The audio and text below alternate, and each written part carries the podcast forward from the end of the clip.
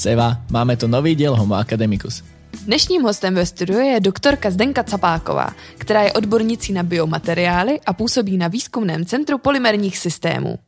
Budeme sa baviť o bunečných líniách, implantátoch a cytotoxicite. Já jsem Lea a moje krevní skupina je AB-. Ja som Rastil a mám krevnú skupinu. To je fajn.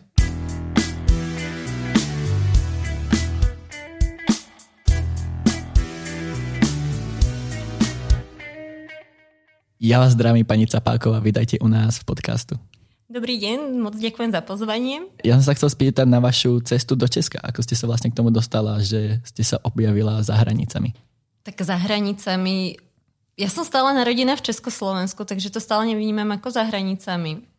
A ja teda sa priznám, teraz dúfam, že neurazím žiadnych Slovákov, že keď som sa rozhodovala, kam pôjdem na školu, tak moje prvé kritérium bolo nie do Bratislavy. Ako, nič proti Bratislave, ale ja mám radšej malé mesta.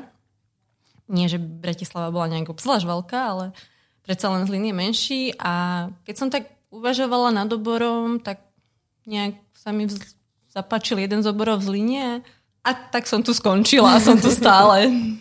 Vy sa teda venujete biomateriálom. Uh, viete to pre ľudí mimo vášho oboru trošku priblížiť, čo to vlastne teda tie biomateriály sú? Biomateriály to je veľmi široký pojem. Fakt sa stretávame s nimi v každodennom živote. Každý, každý vieme, čo je biomateriál, len si to občas neuvedomujeme. Biomateriál je v podstate akýkoľvek, akákoľvek látka, ktorá prichádza uh, do styku s telom, ktorá nejak uh, interaguje. Môže byť to byť priamo alebo nepriamo. A môžeme sa baviť už o biomateriáloch nejakých pokročilejších, kedy vám máte rôzne implantáty napríklad. Ale čo sa týka, napríklad určite aj vy máte nejaké zubné plomby alebo podobne, tak to mhm. máte tiež biomateriál. Prichádza vám to do účinku, alebo vy máte okuliare, neviem, či náhodou nenosíte kontaktné šošovky. Nenosím. Nenosíte, ale kontaktné šošovky, to máte tiež krásny príklad biomateriálu. Takže naozaj tie biomateriály sú vlastne akékoľvek materiály, ktoré splňajú nejakú tú medicínsku uh, alebo farmakologickú aplikáciu mm-hmm. v tele. Sú to teda hlavne materiály, ktoré sa teda používajú v zdravotníctve, hej? Áno.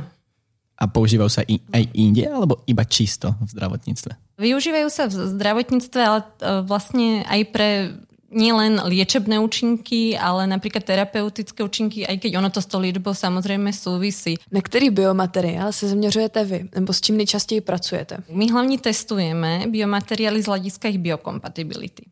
To znamená, ako ten materiál interaguje s tým živým organizmom. Biomateriály sa používajú už naozaj od starovekého Egypta, keď zoberieme tie prvé, ale vtedy sa neriešilo, ako to interaguje s telom samozrejme. Uh, také tie novodobé biomateriály, to, táto veda existuje už niekoľko desiatok uh, rokov a tá interakcia živého a neživého systému nie je dokonale preskúmaná samozrejme. Takže to je vec, ktorá sa stále rieši, musí sa to stále skúmať. A čím je lepšie preskúmané, tým dokážeme vyvíjať lepšie a lepšie biomateriály. A to je vlastne vec, s ktorou sa my zaoberáme v našej skupine a nejaké lepšie porozumenie tej interakcie tých materiálov s tými živými e, systémami. Ono ako pojem biokompatibilita je veľmi široký, e, či už to zahrania e, vlastne buničné chovanie, ako budú konkrétne bunky alebo tkanivo na to reagovať. Zároveň to zahrania či e, koženú iritáciu, či to nemáte karcinogénne a podobne. Robíme aj vývin nových materiálov, takže väčšinou sa zaoberáme nejakými tkaňovými tzv. scaffoldmi, čo sú náhrady tkaní nejaké na bazi väčšine hydrogelov alebo kryogelov.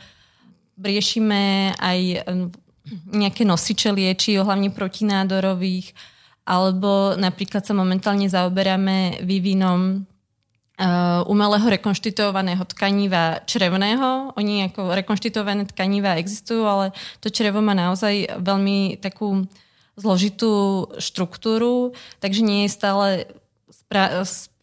správne rekonštituované tkanivo vymyslené. Uh, takže sa za, zaoberáme týmto, ale to je zase na bazi hydrogelov. To je to, čo nás asi najviac zaujíma, tie hydrogely. A rôzne stimuly, responsívne materiály.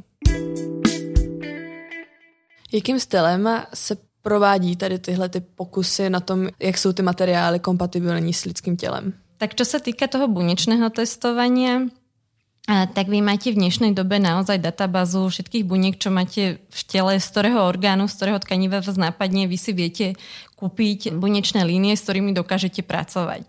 Takže úplne na začiatku sa začína na tých bunečných líniách. Ono, keď si predstavíte materiál, že máte nejaký implantát a máte ísť do tela, tak naozaj musí okrem toho, že musíte vyvinúť ten materiál, tak čo sa týka toho biologického testovania, je tam naozaj veľa rokov, kým sa otestuje správne a ono sa vždycky začína na tom in vitro testovaní, takzvané vlastne na alebo v skúmavke nad pomocou tých bunečných línií, čo vám ušetrí strašne veľa pokusných zvierat. Takže tým sa začína a čo sa týka úplne, by som vám odpovedala konkrétne, ako to prebieha, ono strašne záleží, kde ten materiál budete používať. Podľa toho sa už dávajú jednotlivé, jednotlivé testy. Tak obecne sa dá povedať napríklad používanie cito, testovanie cytotoxicity.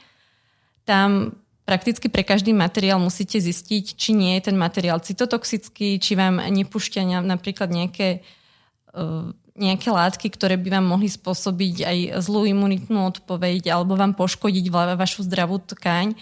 Takže tým sa prakticky vždycky začína a to sa testuje podľa noriem, nepôjdem do detajlov. Takže robíte to vlastne s tými bunkami, necháte na tie bunky pôsobiť ten materiál a potom vyhodnocujete, koľko prežila zomrelo. Samozrejme, potom sa ide do podrobna. Na aký svoj výskum ste najviac hrdá? To je taká zložitá otázka, pretože nemôžem povedať jednu vec. Úplne úprimne som hrdá vlastne na, na všetko, čo má nejaký ohlas. Hm. To je vždy strašne poteší, aj keď opublikujete výborný článok a potom, keď vidíte, že vám ich citujú, veľakrát zbadáte, že vám ho ocitoval tak, do koho uznávate nejaký vedec celosvetovo uznávaný, tak ako z toho má človek veľmi dobrý pocit. Takže nebudem hovoriť asi o konkrétnom materiáli, že som na nejaký hrdá, že ten je najúžasnejší, ale človek má taký ten pocit zadosť učinenia, keď vidí, že to má nejaký ohlas, že to niekam vedie. Čo sa týka toho výskumu, snažíte sa vlastne tie informácie, čo ste sa naučili a čo v živote viete poskytovať ďalej študentom, tak to je vec, ktorú mám strašne rada, keď študentom prednášam napríklad a po prednáške za mňou prídu a vidím, že ich to zaujalo, začnú sa pýtať. Tak to je taká vec, že človek sa vtedy cíti ako tak náčenie. Prípadne aj uh, veľakrát to je, pretože už našim laboratórium naozaj prešlo dosť bakalárov, diplomantov, nejakí doktoranti. A keď vám takto potom povie, po niekoľkých rokoch, ako, ako, ako mu to pomohlo v tej práci, čo ste ho naučili, alebo, alebo proste si spomenie na vás, že, že naozaj mu to nejak pomohlo, tak to sú také tie veci, ktoré, kedy človek je šťastný, že robí to, čo robí. Stáva sa vám, že napríklad nejaký takýto váš študent, ktorý už teda skončil, už sa ako hodil do praxe, už začal robiť svoje veci, vás následne oslovil s tým, že by chcel s vami spolupracovať? Spoluprácu sme ešte s bývalými študentmi nemali, ale to zase priznám, že asi nie som ešte tak dlho v tej praxi, mm-hmm. alebo v praxi ako v tej, v tej vede, že predsa len kým som začala viesť študentov, tak až po doktoráte, a kým ich odvediem, tak to chvíľu trvá. A stalo sa mi, že ma oslovili a pýtali sa ma na niečo, uh-huh. ako nejaké rady, ale nebolo to, vyslo- nebolo to vyslovene, že, že nejakú spoluprácu. Ale ono totiž ani v rámci Českej republiky napríklad nie je moc laboratórií, uh, s ktorými by sme my boli, nechcem povedať kompatibilní, ale ktorí by robili to, čo my. Hm. Že väčšinou sú nejaké tie bunečné laboratória, alebo potom sa zaoberajú tými polymérmi, tými materiálmi, kdežto my to sa snažíme nejak spájať. Že naozaj, lebo tie biomateriály sú veľmi multioborový obor, Takže tam musíte mať nejaké to know-how toho materiálu, takže tam máte chémiu, fyziku, potrebujete vedieť biológiu. Takže a... spoluprácu sme ešte nemali. Ako s bývalými študentmi. Předpokládám, že vedete tady na univerzitě nějaký výzkumný tým. Čemu se věnujete? Výskumný tým priamo nevediem ja. Ja som vo výskumnom uh, týme, ktorý vedie pán profesor Humpolíček, aby som bola úplne presná. Ale čo sa týka akože vediem študentov, to samozrejme, ja som napríklad spomínala to rekonštitované črevné tkanivo, tak na to, na to sa snažíme teraz nejak prísť, ako ho, ako ho urobiť, aby bolo také, ako má byť. Zaoberáme sa stimuli responsívnymi materiálmi, ktoré vlastne napríklad dokážu regenerovať tkaniva, ktoré dokážu nejak reagovať na externé stimuly a jedná sa väčšinou hlavne o vodivé polymery, takže sú využiteľné napríklad pre srdcovú alebo nervovú tkaň, kde je tá, tá vodivosť taká najdôležitejšia. Spomenuli sme tu teda, že každý máme nejaké tie biomateriály v sebe, napríklad už teda tie zubné plomby. Stalo sa vám, alebo teda stáva sa vám, pokiaľ idete zubárovi. A chce vám teda dať plombu, že ho zastavíte a začnete sa pýtať, z akého to je materiálu? Áno. Stáva sa mi veľmi často u doktorov, eh, že sa niekedy divia, čo sa ich pýtam. A tým, že vlastne nerobím ako len tie materiály, aj tú biológiu, tak aj z toho biologického hľadiska, keď uh, akékoľvek lieky, tak to vždycky rozoberám, to sa priznávam, takže občas sa lekári divia, že čo sa ich vlastne pýtam, ale na to som vždycky strašne zvedáva. Stalo sa vám niekedy, že by ten lekár vám nevedel odpovedať, alebo že by ste ho na niečo napríklad potažmo nachytala, alebo že by bol na vás ako urazený za to, že nevedel napríklad, kto ste, čo robíte a vás úplne zrušil, že vy o tom nič neviete, alebo tak? Ja si myslím, že by som na túto otázku nemala odpovedať. Takže áno. Bez komentára. Vy jste studovala ve Zlíně? Áno. A jste to, tuším, tedy od roku 2004. Áno. Jak vzpomínáte na svůj studentský život? Když tu ještě existovaly kluby a lepší podniky než jen Flip. no to ešte existoval Golem, vychýrený napríklad. Štúdium z Líni bolo úžasné. Mne sa ako, úprimne mi sa to strašne páčilo. A ja, ja nechcem uražať dnešných študentov, ale ja mám pocit, že oni... Je, ja neviem, či to je tým, že presne, ak hovoríte, že to nie je toľko klubov, ale my sme teda ako skupina fungovali tak, že sme boli stále niekde. Takže to tak by bolo skvelé a bývali tu pravidelne koncerty, pravidelne nejaké akcie a Samozrejme som bola poctivý študent a chodila na všetky prednášky, ale keď bol voľný čas, tak nejaké tie krásne koncerty alebo akcie, hlavne teda v tom goleme som si nikdy nenechala ujsť, to bolo skvelé. A chodili sme pekne ako celá skupina spoločne. To bolo vždycky, to boli krásne časy. Ja, som, ja teda nelutujem, že som študovala v Zlíne, pretože to, to bolo skvelé. Se svými spolužáky vydáte se pořád? Jsou teď vašimi kolegy? S niektorými sa výdam a myslím, že dúfam, že sa nikdy s nimi neprestanem výdať. Kolegami priamo u nás na centre nie. A na univerzite zostal jeden, môj spolužiak. ale inak, ale mám spolužiečku, čo je jedna z mojich najlepších kamarátov, ktorá si teraz práve robí doktora diálkovo, takže možno nám ma dakedy prekvapí a príde aj ona na UTB. A vy jste studovala něco jiného, než vlastně teďka děláte. Co konkrétně to bylo? Já jsem študovala chemiu, technologiu potravín. Jak se přišla tedy potom následně k biomateriálům? To je docela velký skok. Ale ono to až taký veľký skok nie je, ako je tam tá chémia. A my naozaj na začiatku na potravinách sme mali hlavne tú chémiu, e, fyziku, matematiku, ktorú som ja vždycky teda chcela študovať. My sme mali aj mikrobiológiu, ja teda nerobím mikrobiológiu a naozaj bunečná biológia mikrobiológia je niečo iné. Mali sme ale aj uh, základy biológie, genetiku, takže ono, ten základ tam je. Akurát ja som potom skončila školu a popravde nesla, nešla som ani hneď na doktorské štúdium. Ja, rok som vynechala. Išla som do práce a nebolo to úplne pre mňa to práve smerovanie, nejak som sa v tom necítila. Tak po roku som sa rozhodla, že by som si teda možno urobila ten doktorát, že by ma to asi bavilo.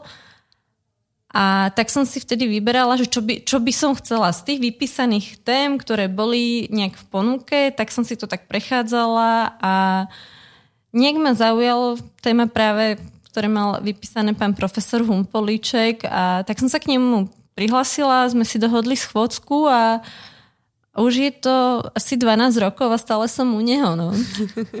Často nám to hovoríte, že nie ste úplne príjemná s tým, že rozprávate do mikrofónu. Ale ono, ja kopec, ja strašne u vecov uh, pozorujem to, že vy potom, keď rozprávate vlastne tým nechcem povedať svojim ľuďom, to je strašne dehonestujúce. A keď rozprávate niekomu, kto vám pravdepodobne rozumie viac ako my, čo není asi až tak Ja si myslím, že mi rozumiete. V tých, v tých vedeckých veciach a máte napríklad svoje prednášky a takto, uh, tam už sa pravdepodobne cítite lepšie. Myslíte si, že to je tým, že rozprávate o tom svojom obore, rozprávate už teda profesne správne, alebo ako by som to nazval. A že není to až tak osobná vec, ako napríklad takto rozhovor, dáme tomu z očí do očí? Ako ten, ten mikrofon je proste strašne neprirodzený. Hm. A obecne nie som typ, ktorý asi úplne rád vystupuje na verejnosti, takže som ako z toho trošku nervózna, aj keď to malo byť iba medzi nami úprimne človek, aj keď má tú vedeckú prednášku, sú typy ľudí, ktorí sú v pohode, ktorí vám to povedia. Ja si myslím, že ja som typ človeka, ktorý bude navždy nervózny, aj keď to budem robiť celý život. Aj keď budem mať neviem koľko rokov praxe, ja si myslím, že vždycky, keď budem mať verejnú prednášku, tak budem nervózna. Ja neviem, či to môžem priznať, ale aj pri tej výuke som trochu nervózna, že náhodou tých študentov nezaujmem alebo že nebudú spokojní. Takže Stává se, že studenti občas ví více než vy? To sa možno stáva, ale nepriznávajú sami, takže neviem, ako asi sa mi ešte nestalo, že by sa mi prihlásili a povedali by mi vyslovene niečo, že, že a viete čo, a ja, ja to viem, alebo asi neviem úplne odpovedať na túto otázku. Ako každý človek vie niečo, nikto mhm. nemôže vedieť všetko, to je jednoznačné. Ale teda, že by ma Zatiaľ, pouč- Zatiaľ sa mi nestáva, že by ma študenti poučovali. uh, ako zabijate voľný čas? Čo robíte vo voľnom čase? Turistika akéhokoľvek druhu, lesy, hory. Bohužiaľ v Čechách hory moc nemáme. Takže, ale na Slovensku je to lepšie. A keď prší, tak moc rada šijem alebo hačkujem. Když jste byla malá, Představovala jste si, že budete jednou působit na akademické půdě? To mi určite vôbec nenapadlo. Keď som bola malá, ja už som to spomenula, že som mala rada matematiku. Ako naozaj ma strašne bavila matematika, vždycky som chcela robiť matematiku. Ako mala, keď beriem už na základnej škole, vlastne na druhý stupeň som išla do matematickej triedy, tak tomu, k tomu som stále inklinovala. A myslela som si, že ja som si to tak ako brala, že som nerozmýšľala nad tým, čo ma baví, proste to tak bolo, že matematika, ale už potom, keď som bola na tom gymnáziu, tak v tom treťom ročníku som rozmýšľala nad to vysokou školou a aj keď som chcela robiť tú matematiku, tak som, tak som stále ako tak premýšľala, že keď ju pôjdem študovať, tak čo zo mňa bude? Že ako robiť matematiku je fajn, ale ako to budúce povolanie. A ja som si vtedy povedala, to si pamätám, som sedela s jednou kamarátkou, hovorím, no ale ako keď budem študovať tú matiku, tak, tak ja neviem, doštudujem a čo, bude zo mňa vedieť alebo učiteľ? To nechcem robiť ani jedno. tak som síce tú matematiku nešla študovať, e, Netuším, či by som ju teda vyštudovala. Každopádne som sa vybrala úplne iným oborom a teraz robím vedca aj učiteľa, čo som nechcela, ale je to super a ako mám to moc rada, takže, takže nelutujem, je to úplne skvelé. Čo by ste odkázala svojmu 20-ročnému ja? Ja asi vôbec nič, ako nech si užíva života. Ja, nie, ako, nie je niečo, čo by som úplne asi chcela meniť. Ja som celkom spokojný človek v každej situácii. Aspoň sa o to snažím, takže nech, nech ho baví život. To je krásna tečka na záver. Moc krát ďakujeme za super podcast. Ďakujeme ja. Ďakujem. Nech sa vám darí. Ďakujeme, majte sa.